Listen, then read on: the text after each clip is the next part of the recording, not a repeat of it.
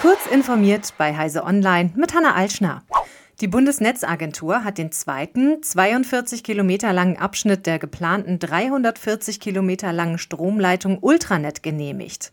Die Leitung mit einer Spannung von 380 Kilovolt soll weitestgehend auf bestehenden Leitungstrassen als Gleichstromverbindung gebaut werden. Die Leitung, ein gemeinsames Projekt der Übertragungsnetzbetreiber Transnet BW und Amprion, soll wie Südlink und Südostlink die Übertragungskapazität vom windstarken Norden Deutschlands in das verbrauchsstarke Baden-Württemberg erhöhen. Ab 2027 soll sie von Osterath in Nordrhein-Westfalen durch Rheinland-Pfalz und Hessen bis Philippsburg in Baden-Württemberg führen.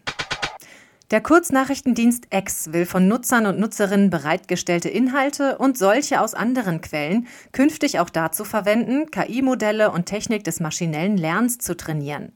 Das geht aus aktualisierten Datenschutzrichtlinien hervor, die zum 29. September in Kraft treten sollen.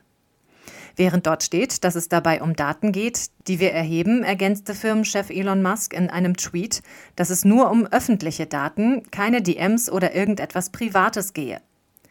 Rechtsverbindlich sind aber lediglich die Datenschutzrichtlinien. Laut denen will X künftig auch biometrische Informationen sammeln.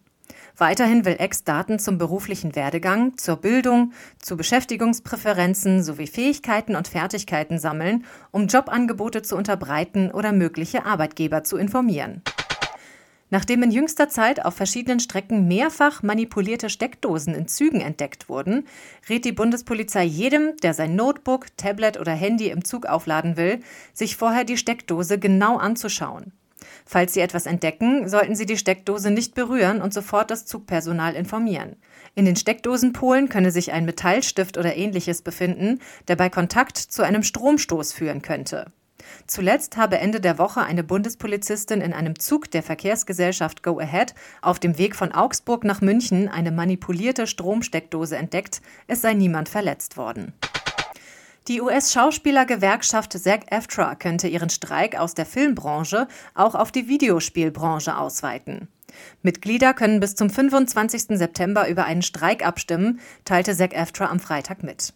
Einen Tag später sind neue Verhandlungen mit großen Spielefirmen wie Activision, Epic Games und Electronic Arts angesetzt.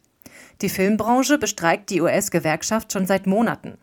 Verträge mit Videospielentwicklern werden separat ausgehandelt. SAG-AFTRA vertritt etwa Synchronsprecher, die Videospielfiguren ihre Stimmen leihen.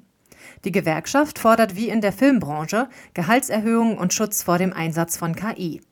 Bislang sollen sich die Spieleunternehmen gegen diese Forderungen gestemmt haben, schreibt die Gewerkschaft. Diese und weitere aktuelle Nachrichten finden Sie ausführlich auf heise.de.